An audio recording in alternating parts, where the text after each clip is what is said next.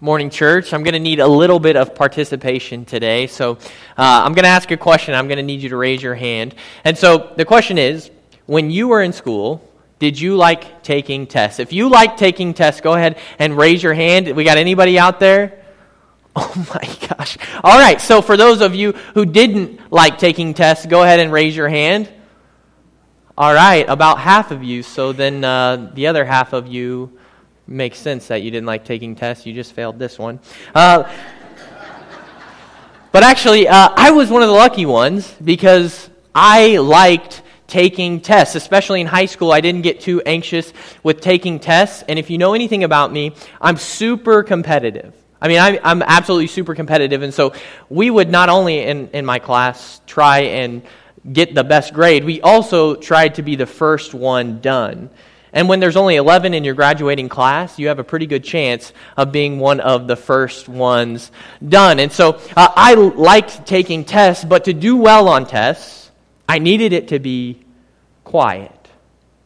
I like taking tests in silence, but it always seemed like we'd have someone in the back who sounded like they're breathing out of a gas mask. You probably remember this person. that was actually normally me in class. Uh, or you would have, you know, the nervous Nellie in the front row. You know, they would be chomping on their pencil like a beaver, making so much noise. I just, I, I can't take tests unless it's silent. I need it to be silent to do well on a test. But that's school and not life. What about life? When you're in the middle of a test in life, do you like when God is silent? I had one of our teenagers, he showed me this picture about a month ago. It's up on the screen. But it says this it says, When you are going through something hard and wonder where God is, remember the teacher is always quiet during a test. And I love that quote because it's a reminder that there are going to be moments in our lives where God is silent. It's what many Christians throughout the centuries have called the dark night of the soul, where God seems silent. But if I'm honest, that doesn't really help me that much. Because I don't like when God is silent. I want Him to speak. But sometimes He doesn't. Sometimes God is silent. So, in those moments, how can I worship God? In those moments, how can you worship God? And for the answer, we're going to find that in Psalm chapter 28. So if you have your Bibles, go ahead and turn there. Right in the middle, probably somewhere, will be Psalm chapter 28. And once you turn there, we'll also have it on the screen. But once you turn there, I want to draw your attention to our stage decor over on stage right. Our kids have been helping us decorate for this sermon series, and they have been doing a great job. So tell them thank you. Um, but we are in this sermon series called Bodies That Worship. And we've been talking about how we can use our bodies, all of our bodies, all of our body parts to worship God. And so we've talked about how to worship God with our eyes and our heart and our mouths. And today we're going to be talking about how can we worship God even when he's silent with our hands. And we find that in Psalm 28. And we'll see that there's three sets of hands in Psalm 28 the hands of the righteous, the hands of the wicked, and the hands of the Lord. But the first is the hands of the righteous. Go ahead and look at verse 1 with me. This is Psalm 28, a psalm of David. Remember, David is the king. And here's what he says To you, O Lord, I call, my rock. Be not deaf to me, lest if you be silent to me, I become like those who go down to the pit. David here, he is afraid of the silence because he feels as if God is going to take him to the pit. How many of you in here just like silence in general? You know, you, you're the introverts, you're the internal processors. And so, an ideal day for you is going through the day where you don't even have a single person say a word to you. There's some of you out there, you would love that. And then there's others of you who are external processors or extroverts. And you need people. That sounds like the worst day possible if no one ever talked to you. Janelle and I, my wife, we are completely different on this front. I am an external processor and she is an internal processor. And so when we have conflict, uh, which does happen as your preacher, we do actually still have a little bit of conflict in our household. But when we have conflict, I'm an external processor, so I just want to fix it right then and there. I'm a guy, I want to fix it right then and there. Let's just get it over with. But Janelle is very much an internal processor. She needs to get away, have time, have space to just think before we hash it out. And so what ends up happening normally is I'm, I'm a dork and I just like keep poking at her, poking at her, poking at her, trying to get her to say something. And that little conflict turns into a little bit of a bigger conflict. So if your spouse is an internal processor, here's the moral of the story give them time, give them space, give them silence. I don't know if David is an internal processor or an external processor, but one thing I do know is that he hates when God is silent. He hates when God is silent because he wonders, has God abandoned me? He wonders if God is on his side. He wonders if his destination will be the pit. You see it there at the end of verse 1 lest I become like one of those who go down to the pit. In the Old Testament, on the left side of your Bible, the word for pit is a synonym for the word Sheol. And as you read through your Bibles, you'll see that word Sheol multiple times. And it's not quite what we think about in the New Testament when it comes to the word hell. But what Sheol is in a Hebrew's mind, it's the lowest point imaginable, and it is the home of the dead. And so David feels as if God is silent and he is going down to the place of the dead. David desperately wants to hear God, but he hears nothing. In those moments in your life when it feels like God is silent, where do you turn? Because in our moments of frustration with God, it can be so easy to turn away from Him to turn to pointless entertainment, whether it's YouTube or Netflix or sporting events, to turn to a bottle to try and numb the pain, to turn to pornography to try and feel something, to turn to deconstruction and just act as if God is no longer there. Where do you turn when God feels silent? David turns to the Lord. David turns to the Lord and he lifts up his hands, even though the Lord is silent. Look at verse 2 with me. David cries out and he says, Hear the voice of my pleas for mercy. When I cry to you for help, when I lift up my hands towards your most holy temple, David desperately wants to hear something, but he hears nothing. And yet he still lifts up his hands. David recognizes that only God is the one who can provide rescue. David knows that only God is the one who can provide deliverance. David knows that only God is the one who can provide the words of life that he is so desperately longing for. I'm reminded of a story in the Gospels about Jesus. It's in John chapter 6, and all the way in the Gospel of John, when you get to chapter 6, Jesus has already done some amazing things. In fact, in chapter 6, he has already walked on water in front of his disciples, and then he just fed 5,000 people. And so Jesus has a lot of people following him, probably thousands. But when you get to the end of John chapter 6, Jesus teaches this difficult teaching. He says, I am the bread of heaven. And if you want to experience life, you have to eat from me. And people were like, this is a weird teaching, and this is a hard teaching. And so it tells us that many people left him. They turned out to be fans and not followers. And so Jesus, he just has a handful left, and he looks over to his 12 disciples, and he says this in John chapter 6, verse 67 Do you want to go away as well? The door is open, everybody else is leaving. You can go if you want to. But then Simon Peter, the rock, turns to his rock, Jesus, and he says, Lord, to whom shall we go? You have the words of eternal life. Peter knew that he had nowhere else to turn. And David, in our psalm today, he knows that even if God is silent, he has nowhere else to turn. And so he lifts up his hands. What I love about this image of lifting up our hands is that it's the image of surrender. If you watch like some of those cop shows and the cops are chasing after the guys or gals and they're running, they'll throw up their hands as surrender. Put your hands up. Or, or at least in our growing up with for me. I have an older brother. He's two and a half years older than me. His name is James. And pretty much anything we would do or play would end up in a wrestling match. And those wrestling matches would end up one of two ways. First, if someone started bleeding, we typically had to stop. That was the first way. And the second way, unfortunately, was when James was normally sitting on me, and I'd throw up my hands and say, I surrender, I surrender, I surrender.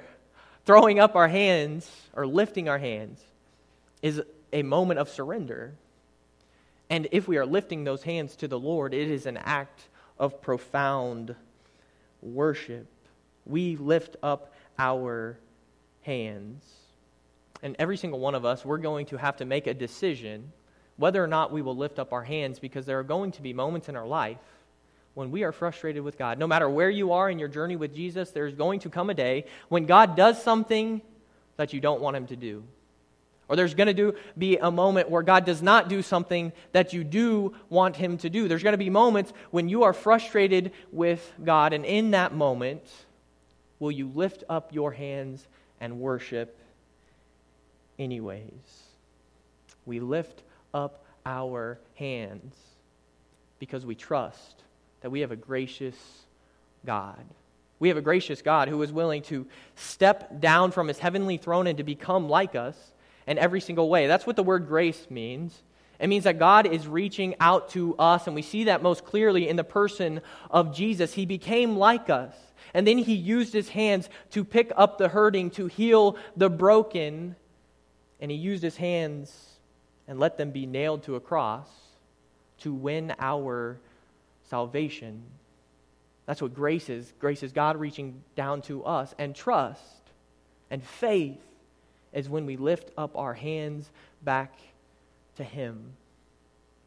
We have righteous hands like David when no matter what the circumstances are, we lift up our hands to the Lord, the hands of the righteous, verses 1 and 2. But we see the second set of hands in verses 3 through 5, which is the hands of the wicked.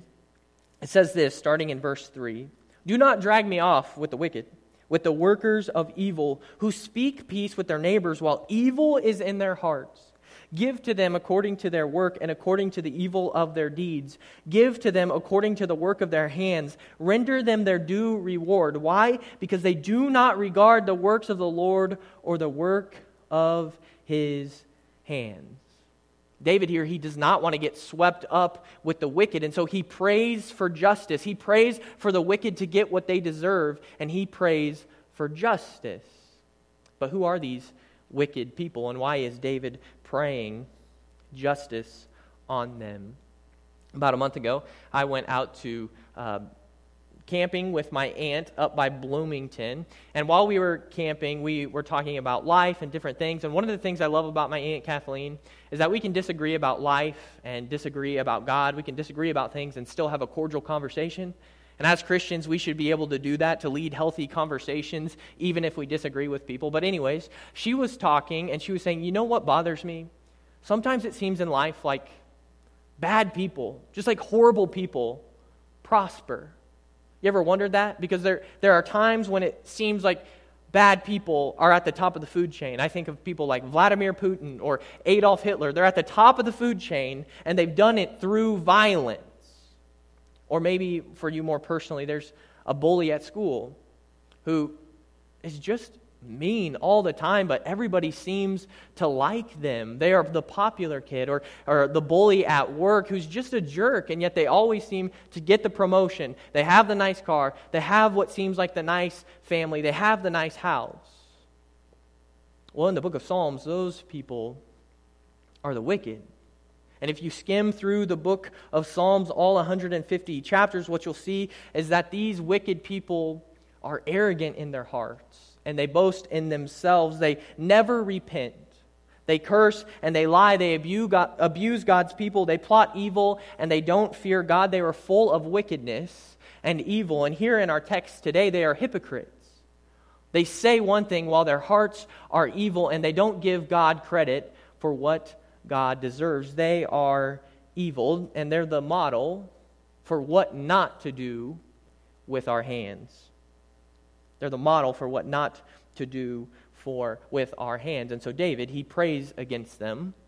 and he prays for justice. So, how should we understand praying for justice in a world full of suffering on this side of the cross? Remember, we follow a crucified Savior. So, how do we pray for justice? And I want to just talk about two quick things. First is that we have to remember that every single one of us, all of us, have dirty hands. We all have dirty hands. We were over at our friends last Saturday. They live over there in Jacksonville, and they have one of the cutest almost two year old boys you'll ever see in your life. Some of you grandparents are you're disagreeing with me right now, but if I showed a picture of him right now, you'd be like, "Oh yeah, he's the cutest. Give him the award right now." So cute. But anyways, during dinner, he kept saying, "Outside, outside." Outside. He wanted to go outside and play. He loves playing with his tractors. He loves being outside. And so we finally went outside. And when we went outside, he just wanted to play in the dirt. And so he'd get down in the dirt, and with both hands, he'd grab a whole bunch of dirt, and he'd start rubbing it in his fingers, and he'd look at his mom and his dad, and he'd say, Dirty, dirty, dirty.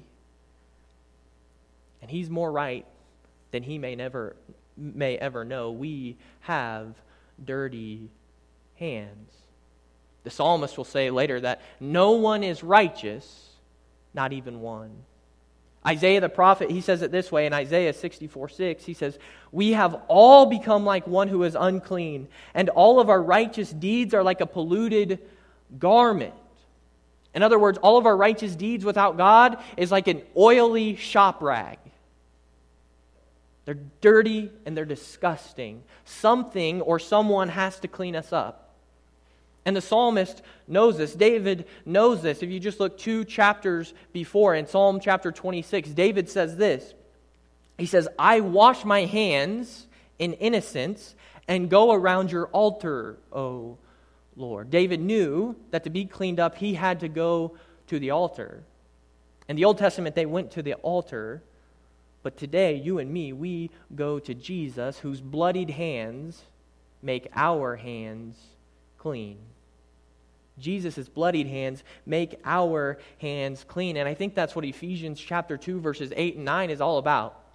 This is the Apostle Paul. He's had a radical life transforming experience with Jesus, and he's preaching to the church in Ephesus, and he says this to them He says, For it is by grace you have been saved through faith, and this is not from yourselves, it is the gift of God, not by works, so that no one can boast. Remember, grace is God reaching down to us and faith is us reaching our hands back up to God. There is nothing we can do to earn our salvation, there's nothing good we can do on our own.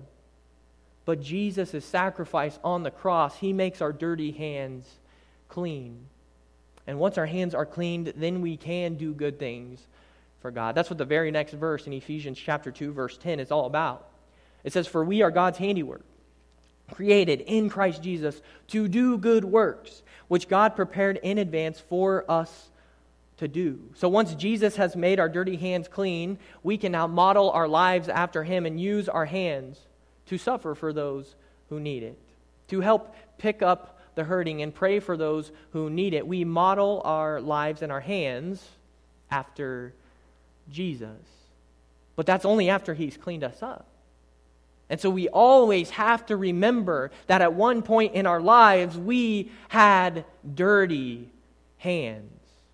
When we think about justice, that's what we need to think about first. We have dirty hands. But the second thing to remember is that the Psalms place justice in the Lord's hands.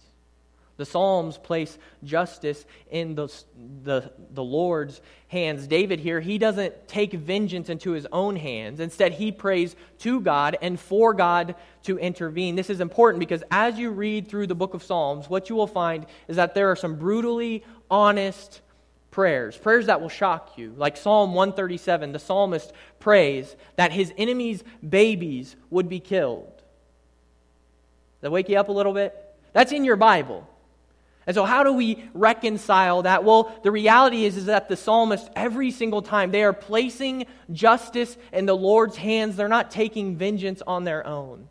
It's so easy for us to look at this world and see something horrible, like a child who had been molested or raped, or a homeless person, something, we, to feel this compassion deep within us, to feel this sadness.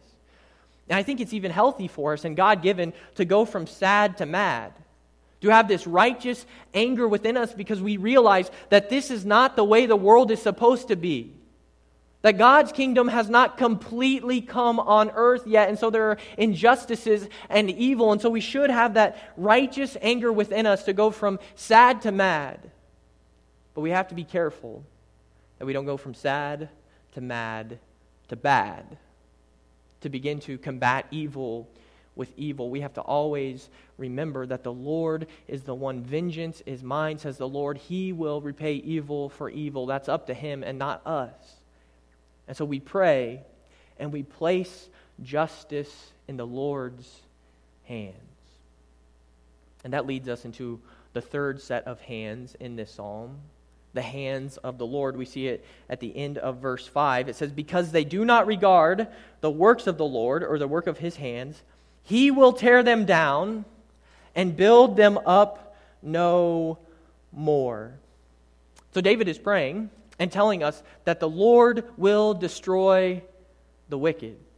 The Lord will come and his hands will destroy the wicked. He will tear them down and build them up no more. Jesus came the first time with nails in his hands so that we could experience salvation. Jesus came with nails in his hands to show us his love and his mercy, his relentless pursuit of you and for me.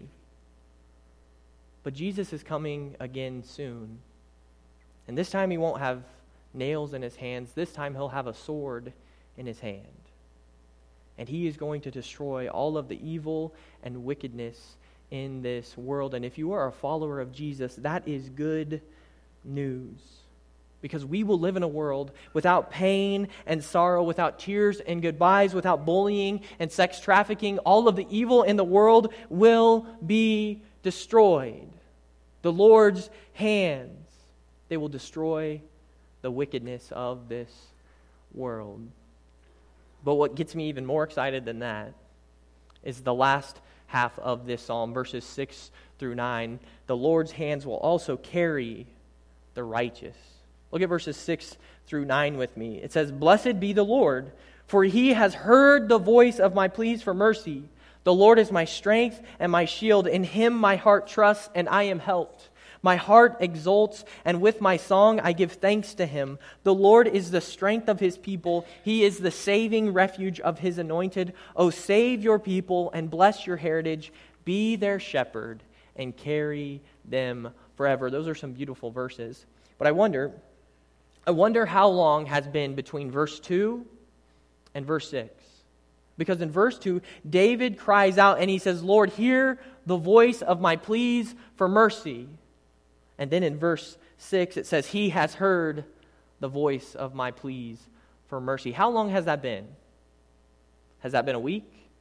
Has that been a month? Has it been a year? Has it been a decade? Has it been decades? We may never know. But what we do know is that throughout it all, David kept lifting up his hands to the Lord. J.K. Jones, who was here a couple weeks ago, and he always says this He says, God is seldom early, but he's never late. Some of you need to hear that this morning. You've been praying for something for years. God is seldom early, but in his perfect timing, he is never late. And David, he experiences the deliverance and answer of his prayers in verse 6. And so he just starts worshiping. And he calls God his strength, his shield. He says his heart is. Uh, finds its exulting in him. I will sing with my song. He is my saving refuge. But I love the last image he gives us. All of those are beautiful images about how God will protect us and save us. But I love the last one, the very last line Be their shepherd and carry them forever. I'm reminded of Psalm 23 The Lord is my shepherd, I lack nothing. If the Lord is my shepherd, is if he's the one guiding me, then I have everything that I need. And Jesus comes in in the New Testament and he says these Psalms, Psalm 28, Psalm 23, Isaiah 40, this shepherd imagery, it's all about me. In John chapter 10, verse 11, he says, I am the good shepherd. The good shepherd lays down his life for the sheep. Jesus is the good shepherd who, with his hands, will carry the righteous forever. I love that image. But it makes me ask the question why would he need to? I mean, sheep have four legs, right? Why would he need to carry them? And the answer is because sheep are dumb. Sheep are some of the dumbest animals in the animal kingdom. I'll never forget, I was in 4 H growing up, and I typically showed pigs. But one of my friends, he showed a sheep, and he got 600 bucks for it at auction. And most of my pigs only got like 375, 400. And so I thought, you know what? I'm going to switch to sheep just so I can make some more money. And so I was talking to one of my best friend's dads, who is, he's a big time rancher. And I told him my plan, and he looked me straight in the eye and he said, You do not want to do that. I said, Why not? I'll make more money that way. He looked me back in the eye and he said, You do not want to do that because sheep are stupid and they will never listen to anything you say. Friends, in the Bible, more than any other animal, you and I are called sheep.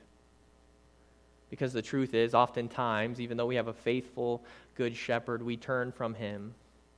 We walk away from him.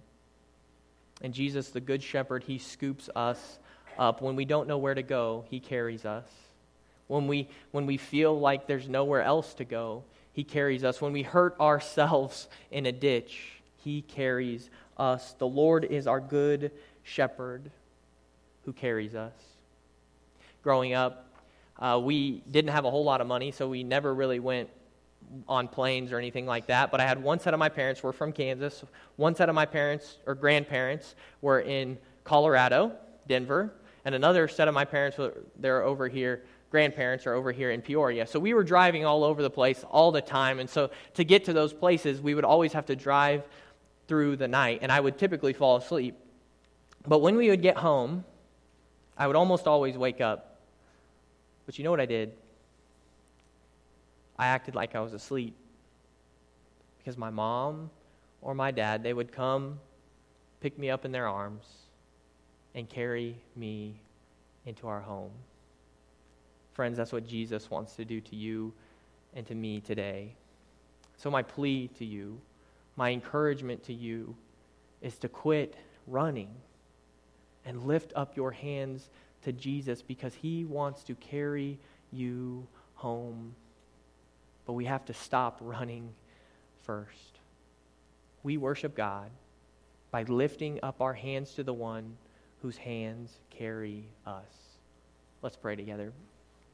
Dear Heavenly Father, we love you and we thank you for this beautiful reminder that you carry us. No matter we don't know where to go, you'll carry us. If we hurt ourselves, you will carry us. So I pray for us as a congregation, especially for those who have never made that decision before, to stop running that they would stop running, Lord, and allow you to carry them. We love you, Lord Jesus, and thank you for all you've done for us. It's in your name we pray. Amen.